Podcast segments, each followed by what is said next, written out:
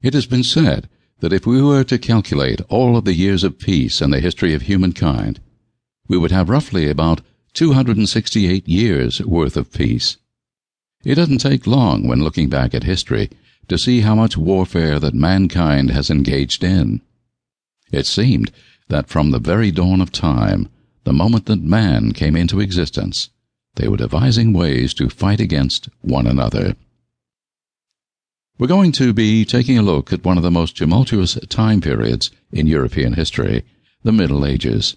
More specifically, we're going to be taking a look at the Crusades across the years and summarize the seven major Crusades that were undertaken in history.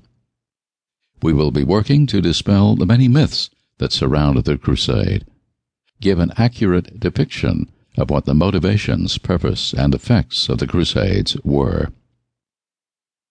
When the word crusade is mentioned, what do you think of? Perhaps the idea of intense violence committed in the name of religion comes to mind. Maybe you picture the idea of noble knights and heroic deeds done in the name of God. Truthfully, the term crusade has become a very loaded word in modern culture, often used as a pejorative or to point out the tension that is often found between the Western world and the Middle East. Our goal is to take an even handed, measured look at the Crusades through a critical lens, in the hope of being able to show you just exactly what took place during that time period. Before we get into the background that led up to the Crusades, we must talk about what exactly a crusade is. Historians have not come to a satisfactory definition of crusade due to the fact that there were a great many individuals in history embarking on their own crusades. To some historians, the Crusades were religious campaigns encouraged by the Pope.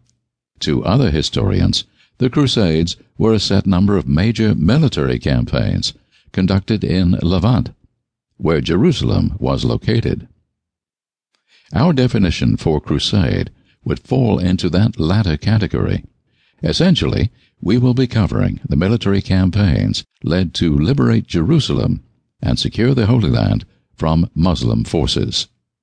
Our goal is to provide you with an accurate summary of the many different events that occurred across the seven Crusades, and to show you an objective, accurate look at those who took up the cross in the hopes of earning glory and favor from God. We will be looking at the various myths behind the crusade as well as the reception of the crusade by Muslims. Our presentation will be from the lens of the European forces that participated in this series of wars.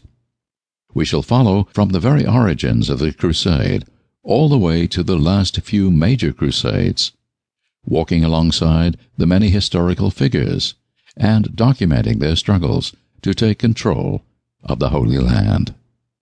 Our hope is that after you finish reading this book, you will have an excellent summary knowledge of the entire Crusades, as well as perspective on the truths that lie behind the Crusades.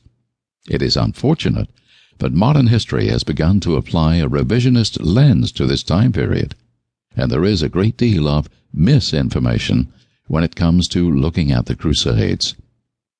Our goal is to empower and educate you so that you will be able to look at the time period with a deep understanding of the political, religious, and military nature of the Crusades. With that in mind, let's look at the very beginnings of the Crusade, starting with the Byzantine Empire.